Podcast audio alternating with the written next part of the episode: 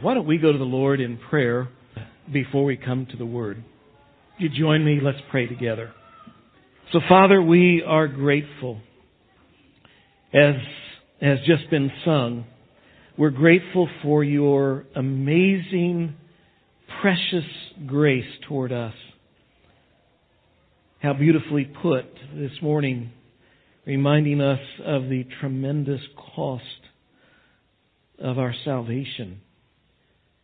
What marvelous love that you have for us. I pray that even this morning as we come to your word and we, we study that that might be made even more real to us. That we might then in turn love you more deeply and fully.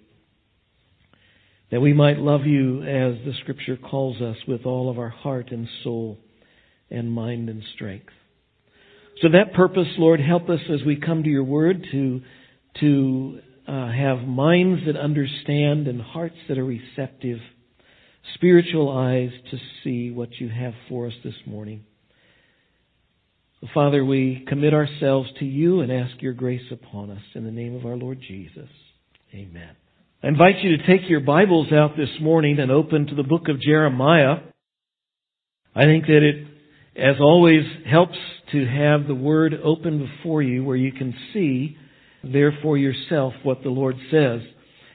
We just have uh, really one more week left in this marvelous book of Jeremiah. Uh, today and next Sunday in, for our study this summer in this what I hope for you has been a marvelous study. I have thoroughly enjoyed our time in this book. We're going to be this morning in, the, in chapter 30 through 33 of Jeremiah, which normally would be a problem. We're to, we're to rush through this.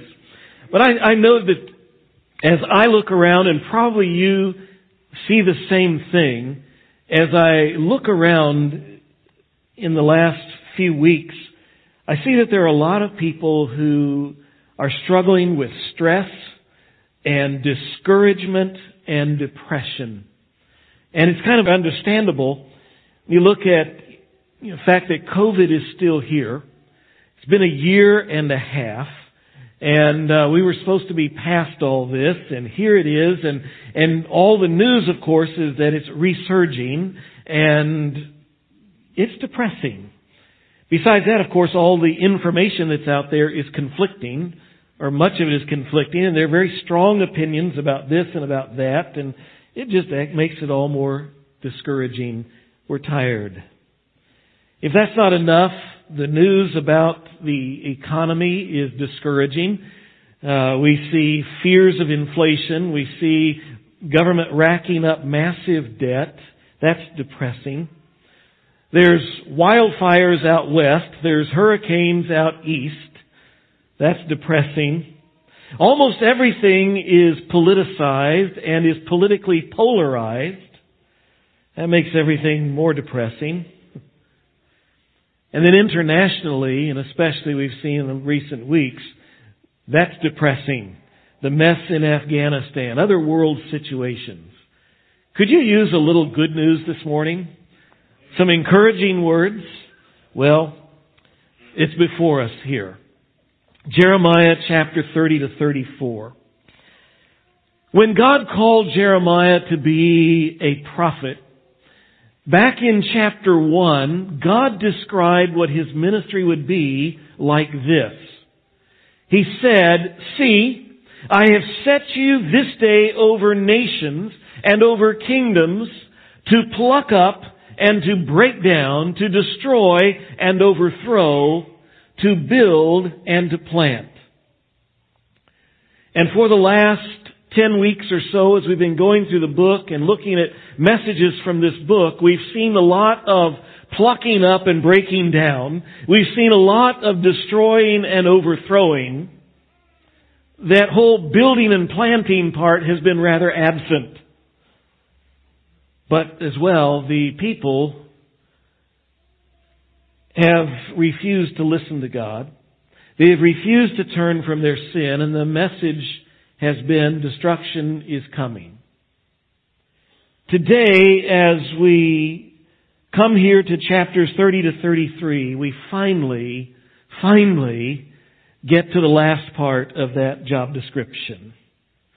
Where God says in chapter 31 to Jeremiah, God says, And it shall come to pass that as I have watched over them, Israel, to pluck up and break down, to overthrow and destroy, and to bring harm, so I will watch over them, here it is, to build and to plant, declares the Lord.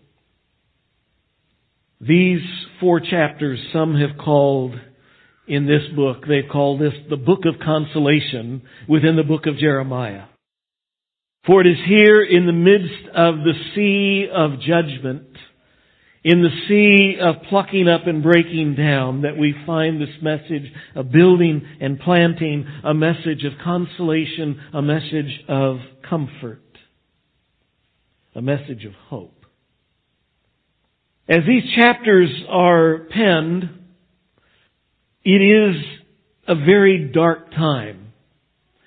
We are on the timeline of things. If you recall, we have the, the southern kingdom of Judah here. We had King Josiah. We've worked our way. We're on the last king, King Zedekiah. Jeremiah has been ministering for 39 years. The, we are right in the last months, weeks, hours maybe of this kingdom of Judah. Even as, as, these chapters are written, the Babylonian army is surrounded Jerusalem and laying siege to the city. They'd invaded twice before, as you see there on the, on the chart, but this will be the last time. This time when they break through, of course, some of the folks haven't believed what God has said, but they're going to come through and they're going to destroy everything. And the last of the people will either be killed or taken captive to Babylon. Food is scarce.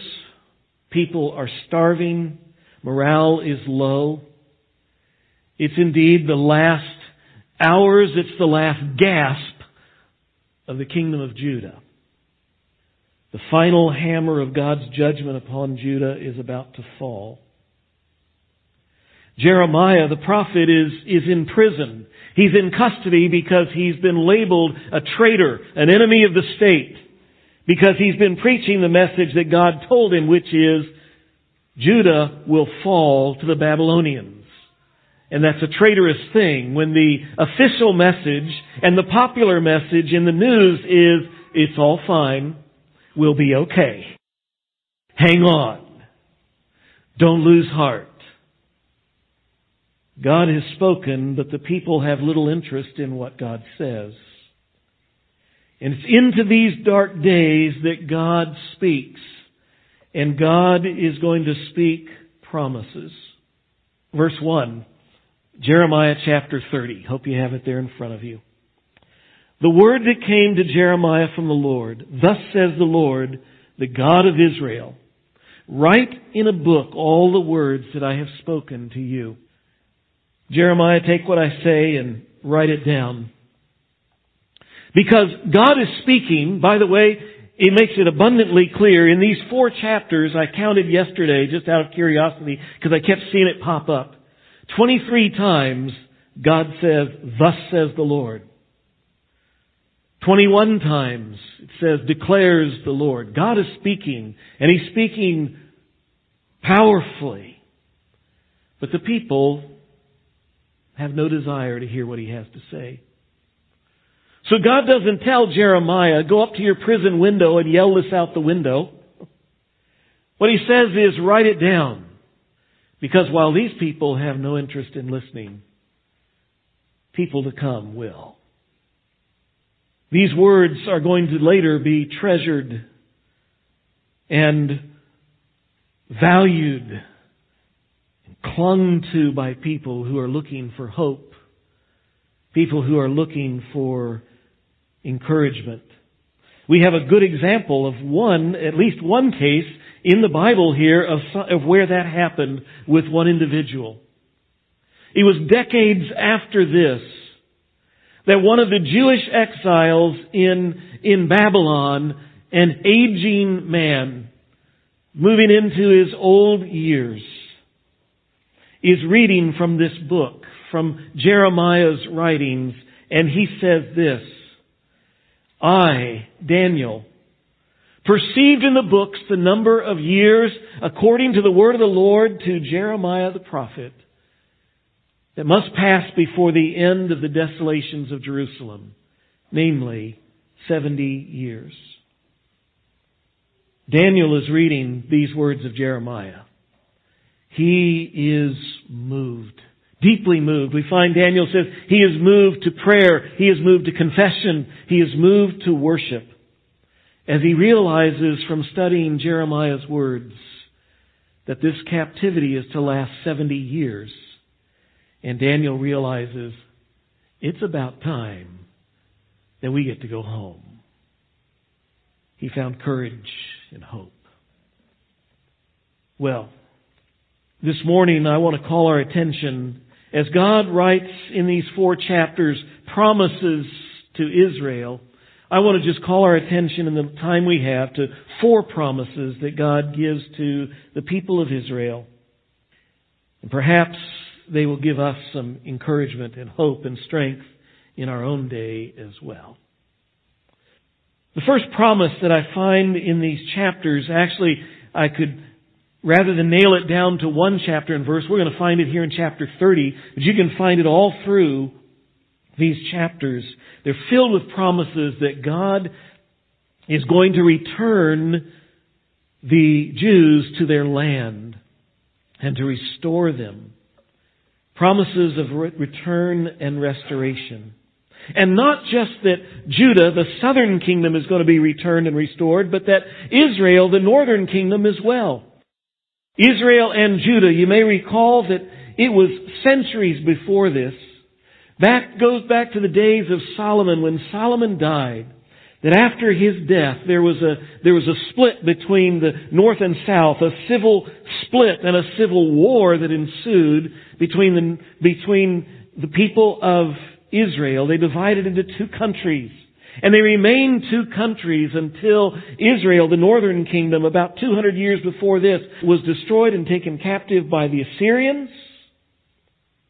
And now the southern kingdom, Judah, is about to be taken into captivity. And God says here, the days are coming when I will restore both. Look at verse 3, chapter 30. For behold, days are coming, declares the Lord, when I will restore the fortunes of my people. Here it is, Israel and Judah, says the Lord. And I will bring them back to the land that I gave to their fathers, and they shall take possession of it. God is going to bring them both back. But he reminds them several times in this chapter. Matter of fact, this chapter, chapter 30, is a, a kind of back and forth between promises to bring them back and reminders of why you're in this mess in the first place. Why are you here? You're here because of your persistent and sinfulness and your stubborn rebellion.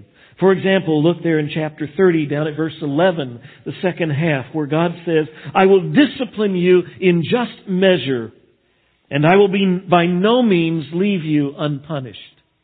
Reminds me of some words I had with my kids when my kids were little. They're in trouble, and I will by no means let you go. You know, you, sorry, there's no skating by this. You will be punished, God says. Down to verse 15. Why do you cry out over your hurt? Your pain is incurable because your guilt is great, because your sins are flagrant. I have done these things to you. Yes, God says, your troubles are inflicted upon you by me, but they're inflicted upon you because of what you've done. Your own sinfulness. God says you will suffer but again, all the way through this chapter and these other chapters, the days of restoration and joy are coming. Good days are ahead. For, look at verse 17. For I will restore health to you, and your wounds I will heal, declares the Lord. Because they, those other nations, have called you an outcast. They scoff. It's Zion for whom no one cares.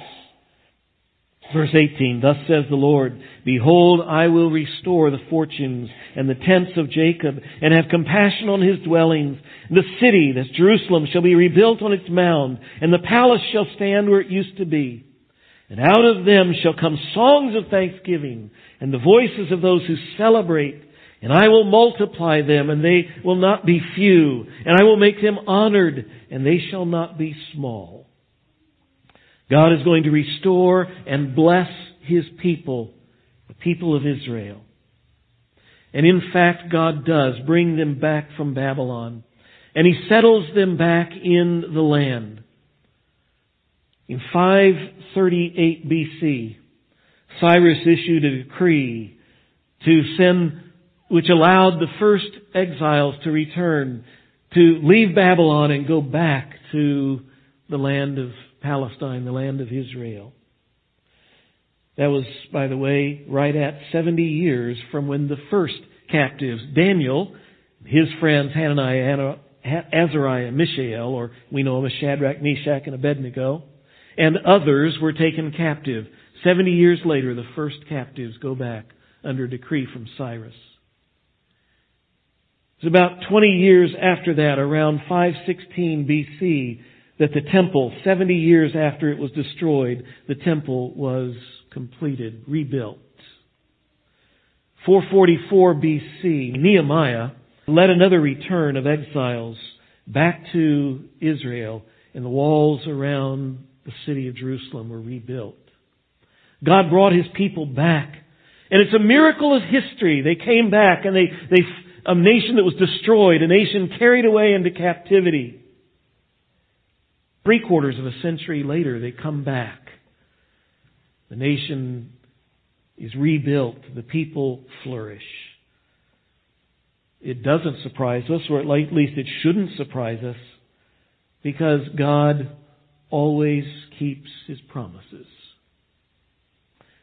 There's a second promise that God makes here in this chapter.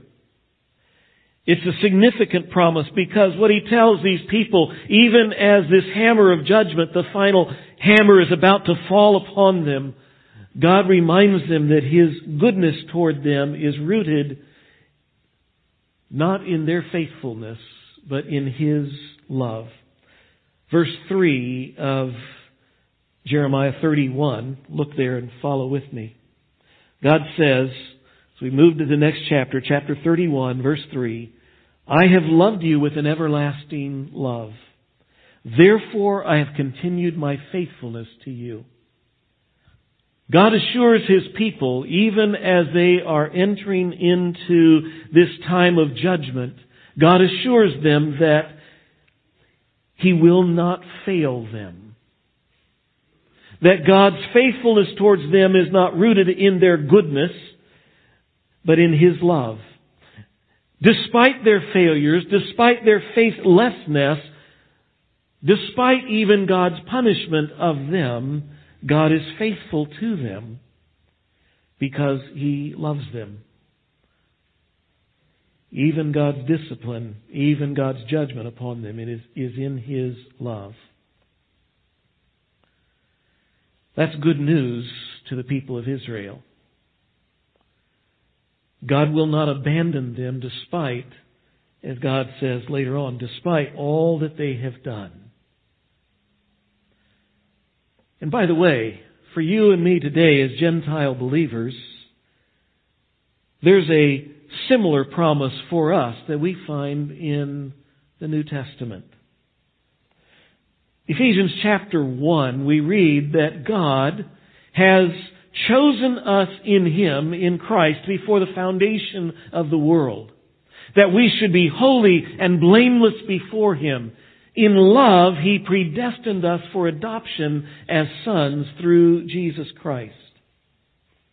In other words, God knew us and loved us and chose us before the world was ever created. God's love for us is an eternal love without beginning or without end. It predates time. So Paul asks the Romans, he says, therefore, who can separate us from the love of Christ? And he goes on to say that, for I am sure that neither life, nor death, nor angels, nor rulers, nor things present, nor things to come, nor powers, nor height, nor depth, nor anything else in all of creation will be able to separate us from the love of God in Christ Jesus our Lord. I find this truth wonderfully encouraging. As a man who constantly fails and constantly falls, that God's love is rooted in an unchanging, unfailing love. His faithfulness to us is not dependent on our faithfulness, but in His eternal love. Isn't that good news? There's a third promise in these chapters that is really a big one.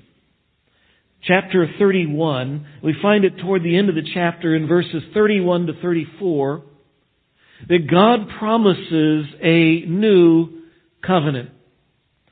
If you've studied the Bible much, you know that as you go through the Old Testament, there are significant events, significant times when God went with His people made a covenant. Beginning with the Abrahamic covenant, God makes covenants with His people Israel.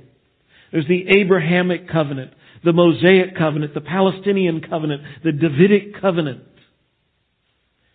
And God says, speaks here as He talks about how in the days of Moses, God made a covenant with Israel. We call it, as I mentioned earlier, the Mosaic covenant, or we sometimes call it the law of Moses, or simply it's called the law.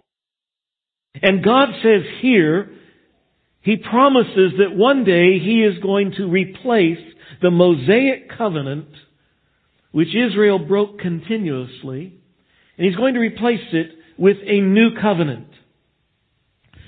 God says here in verse 31, 34 of chapter 31, Behold, the days are coming, declares the Lord, when I will make a new covenant with the house of Israel and the house of Judah. Not like the covenant that I made with their forefathers on the day when I took them by the hand to bring them out of the land of Egypt, my covenant which they broke, though I was their husband, declares the Lord. For this is the covenant that I will make with the house of Israel after those days, declares the Lord. I will put my law within them, and I will write it on their hearts. And I will be their God, and they shall be my people. And no longer shall each one teach his neighbor and each his brother, saying, Know the Lord, for they shall all know me, from the least of them to the greatest, declares the Lord. For I will forgive their iniquity, and I will remember their sin no more. God says, I'm going to make an, a, a new covenant with Israel and Judah. But it won't be like the old covenant. It won't be like the Mosaic covenant. And this covenant, God says He's making it, and it's, it's one party. God is making it, it's unconditional. And it's a marvelous covenant. Some marvelous things here. Four primary features of this new covenant that God promises. The first feature that he promises of this covenant is that it will bring about an inner transformation in God's people. A new relationship with his law. No longer, instead of the law being, as it were, on the books, written on tablets or written on in the books, the law, he says, is going to be inward. It's going to be in his people, on the hearts of his people. God says they will follow him because it's their desire to do so. God says, I will put my law within them. I will write it upon their hearts. Secondly, God says that this new covenant will involve not only an inner transformation of His people, but a, a realized relationship with His people. What I mean by that is this, from the beginning, when God first formed the nation of Israel, God called Israel His people, and they called themselves the people of God. While that was what they professed, they constantly failed. They never lived up to that name. They never lived up to the terminology of the relationship.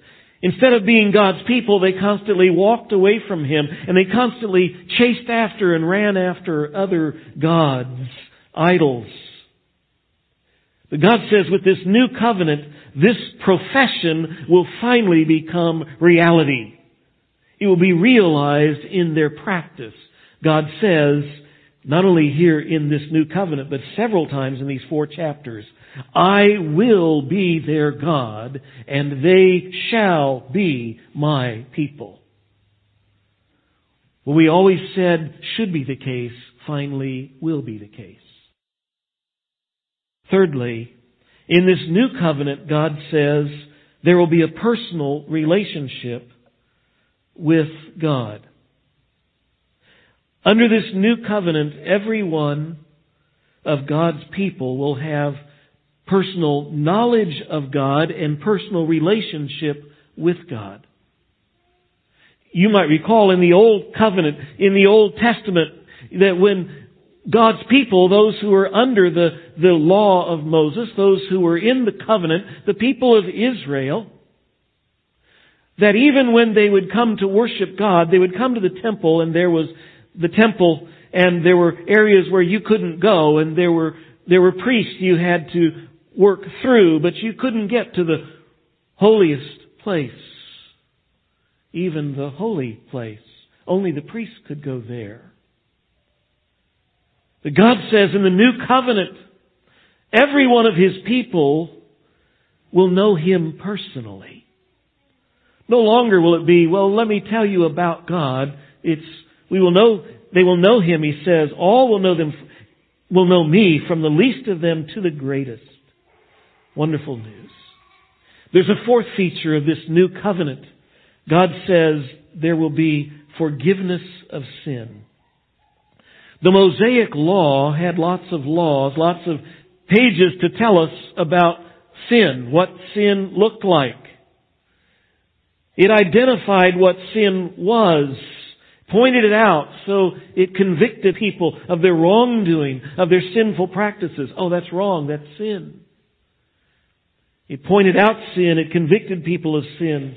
And the law provided for some temporary covering of sin through a sacrificial system, but what everyone knew is that the law could not remedy sin, it could not remove it from us, and it could not remove the guilt of sin. It could not provide true forgiveness for sin. But God says with the new covenant, I will forgive their iniquity, verse 34 and I will remember their sin no more. It was 500 years after God lays out this new covenant that's coming to Jeremiah. It was 500 years later, roughly, that the means for this to bring about the reality of this new covenant happened. It was when Jesus, the Son of God, was sacrificed on the cross of Calvary that Jesus inaugurated this new covenant. It's what Jesus was announcing in the upper room the night before his crucifixion as he ate there with his disciples and they shared the Passover meal. And you recall after the Passover meal, Jesus takes the cup and he said, this cup that is poured out for you is the new covenant in my blood. What Jesus was saying is that this cup, which they were about to drink, it had been picturing all along the cup of the Lamb of God that would be realized the very next day as Jesus, the Son of God, dies a bloody death on the cross. And with it, the new covenant is finally initiated important thing to notice here. Jesus inaugurated, He began the new covenant, and the New Testament as we go through it, it makes it clear that every one of these blessings of the new covenant that we have seen, we enjoy them as believers. Every believer in Jesus Christ has received forgiveness of their sins, all of our sins. Every believer in Jesus Christ has received and has a personal relationship with God. Every one of us as believers in Jesus Christ are a part of God's people. We're baptized into the body of Christ, 1 Corinthians chapter 12 tells us. We are part of the people of God, 1 Peter 3 tells us.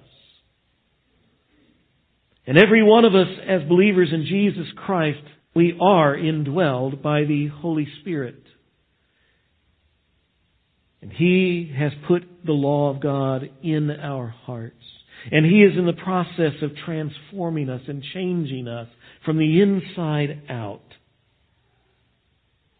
All of these things, an inner transformation of realized relationship, all of these blessings are the new covenant.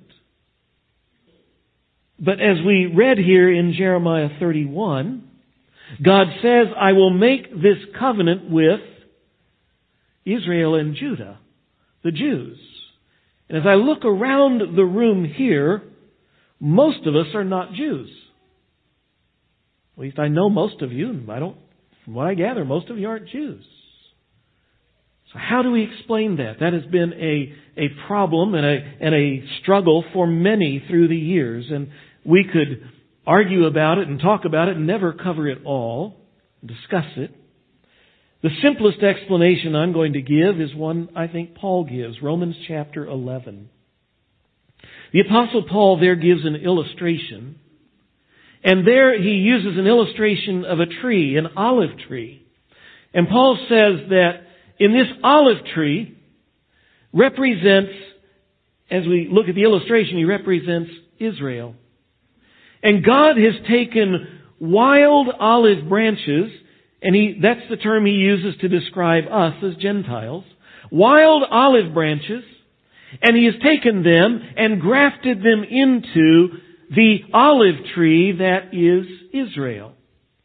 God's people, God's covenant people. He's grafted us in.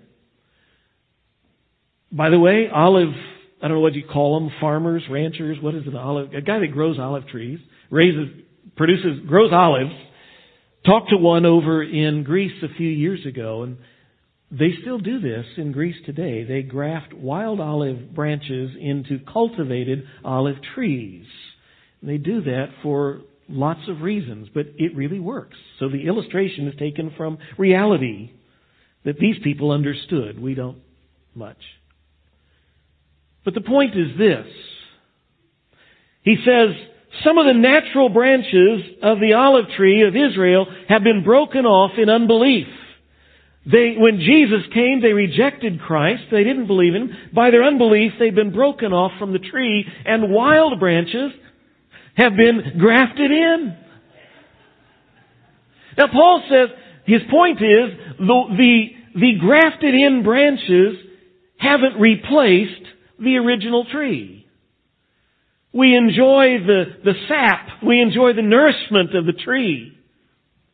And we produce fruit because of the tree. We enjoy all of these spiritual blessings, you see, of the, of the new covenant and of the covenants that God made with Israel because we are, as Paul said earlier in, in the the book, he says that we are the spiritual seed, the spiritual descendants of Abraham. But we haven't replaced the physical descendants. The physical blessings still belong to the physical descendants, whom Paul says, by the way, aren't done away with. That God, the, the guy growing the olive tree, can easily take the original branches and graft them back in. So he says, don't get all puffed up and proud, you grafted in branches. Why has God done this? So, as Paul goes on to say, God has worked it for a reason. Let me just, he says, it's going to change one day. Something's going to change. And notice what he says. I don't want you to be unaware of this mystery, brothers. A partial hardening has come upon Israel until the fullness of the Gentiles has come in. God has worked through Israel's unbelief to expand the blessings of salvation to the peoples of the world.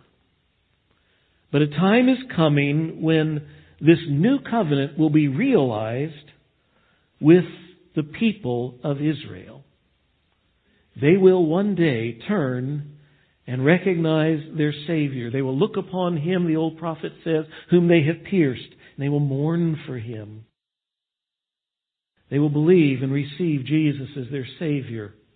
And Paul goes on to say in Romans 11, and in this way, all Israel will be saved.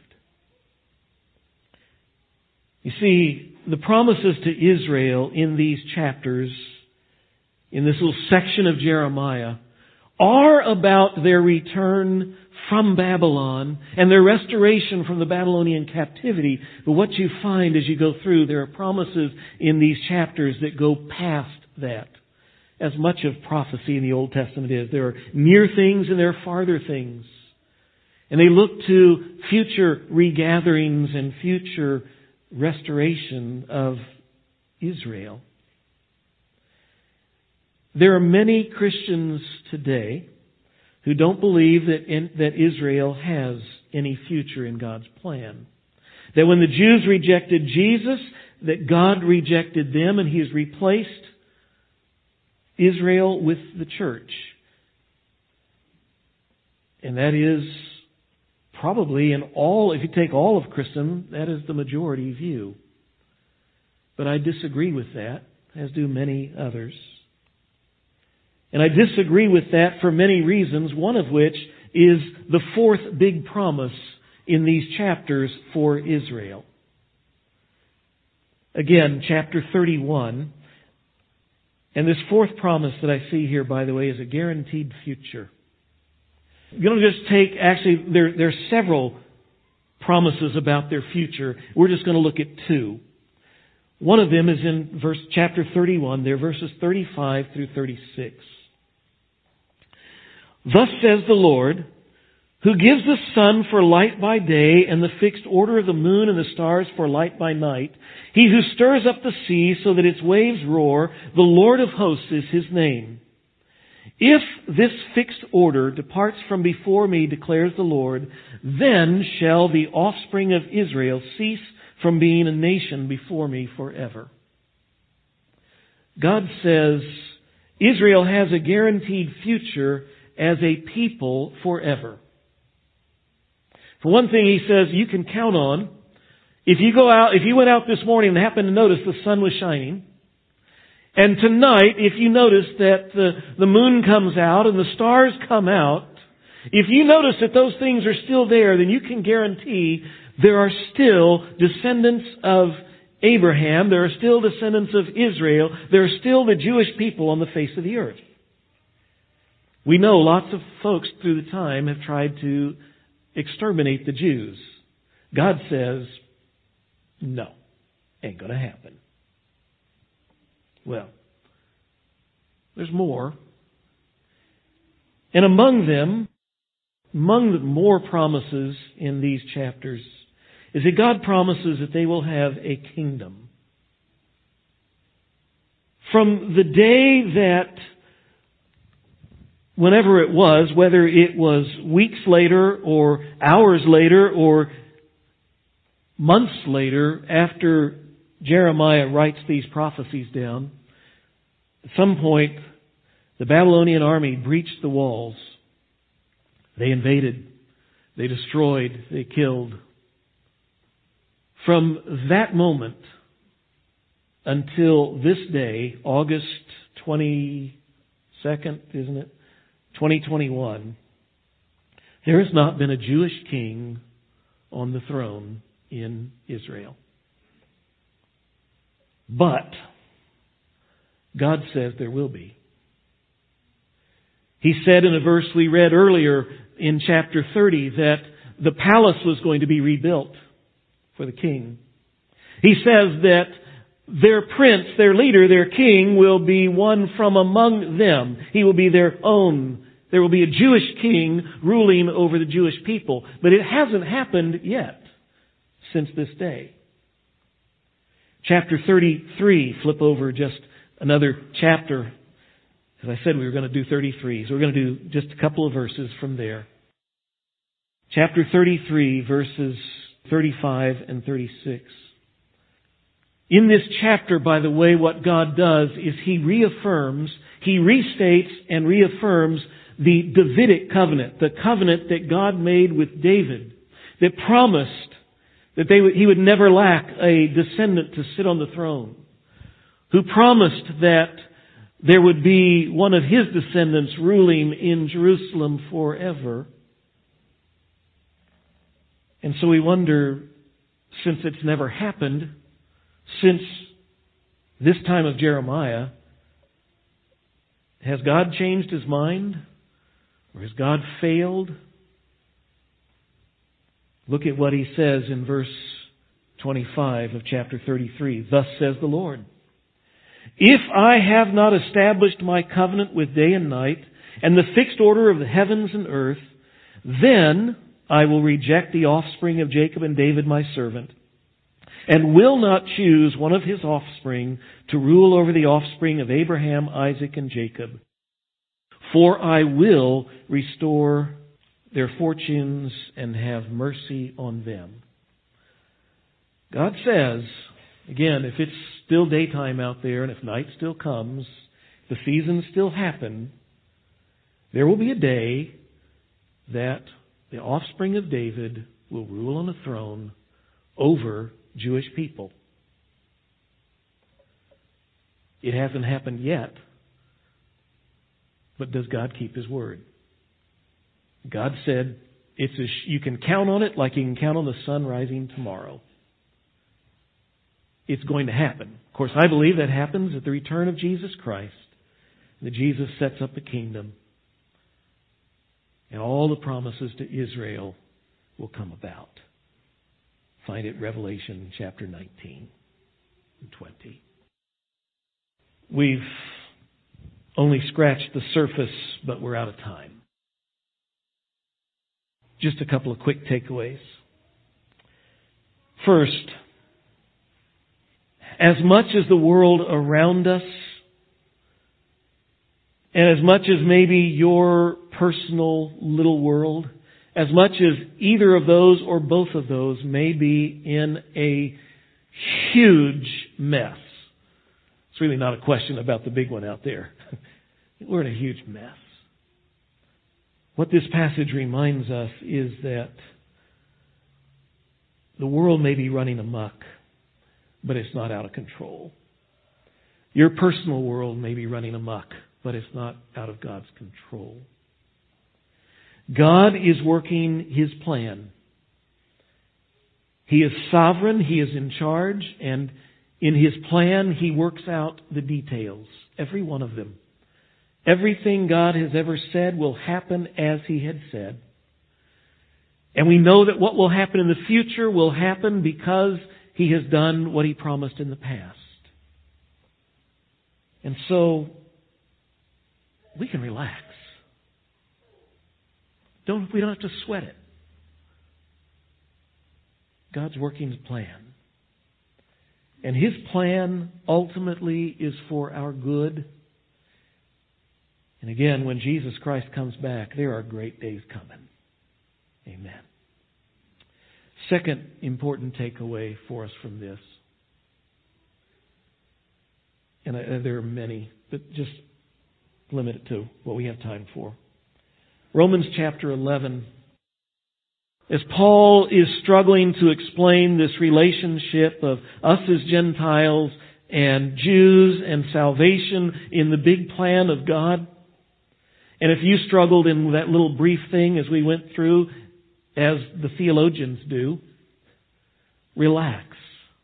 What I appreciate is that Paul, as he is trying to explain this, he just stops and he just says, oh, the, almost the next words from where we stopped reading are, oh, the depths and the riches of the wisdom and the knowledge of God. How unsearchable are his judgments and how inscrutable his ways. We sometimes get ourselves so busy and tied up in knots as we try to unscrew the inscrutable. When we would do best to read it and do as Paul does, just marvel. Wow. Even as the song that Elizabeth sang before the message, how sweet, how sweet is the whole plan of God's salvation, of His love toward us. How absolutely stunning that God cares about these wee little things, you and me, specks on a speck in the universe. And God says, I've loved you with an everlasting love. Not only that, but these little specks, these little creatures were rebels against God. We spat in His face. And yet God loved us so much that He gave His one and only Son. That whoever believes in Him will not perish but have everlasting life. That's enough for us to just marvel at the rest of the day, the rest of the week. Turn that into worship today of our Lord. And let's worship Him not only here in this room, but as we live, and let's worship Him by sharing this good news with the world that needs to hear. There's a God who loves you, who's given His Son to save you. Trust Him. Let's pray. Father, thank you for this. This message is we recognize it's several steps above our grade level in understanding. But we, what we see in this is that you are a loving God, you are a faithful God, you are a gracious God. You are a God who does judge sin, but you are a God who is also a God of mercy. Father, in your mercy, you have sent your Son. And we are amazed. May that move us to love you more, to love you with all of our heart and soul and mind and strength. And may it move us to share the good news of Jesus with a lost world. In his name we pray. Amen.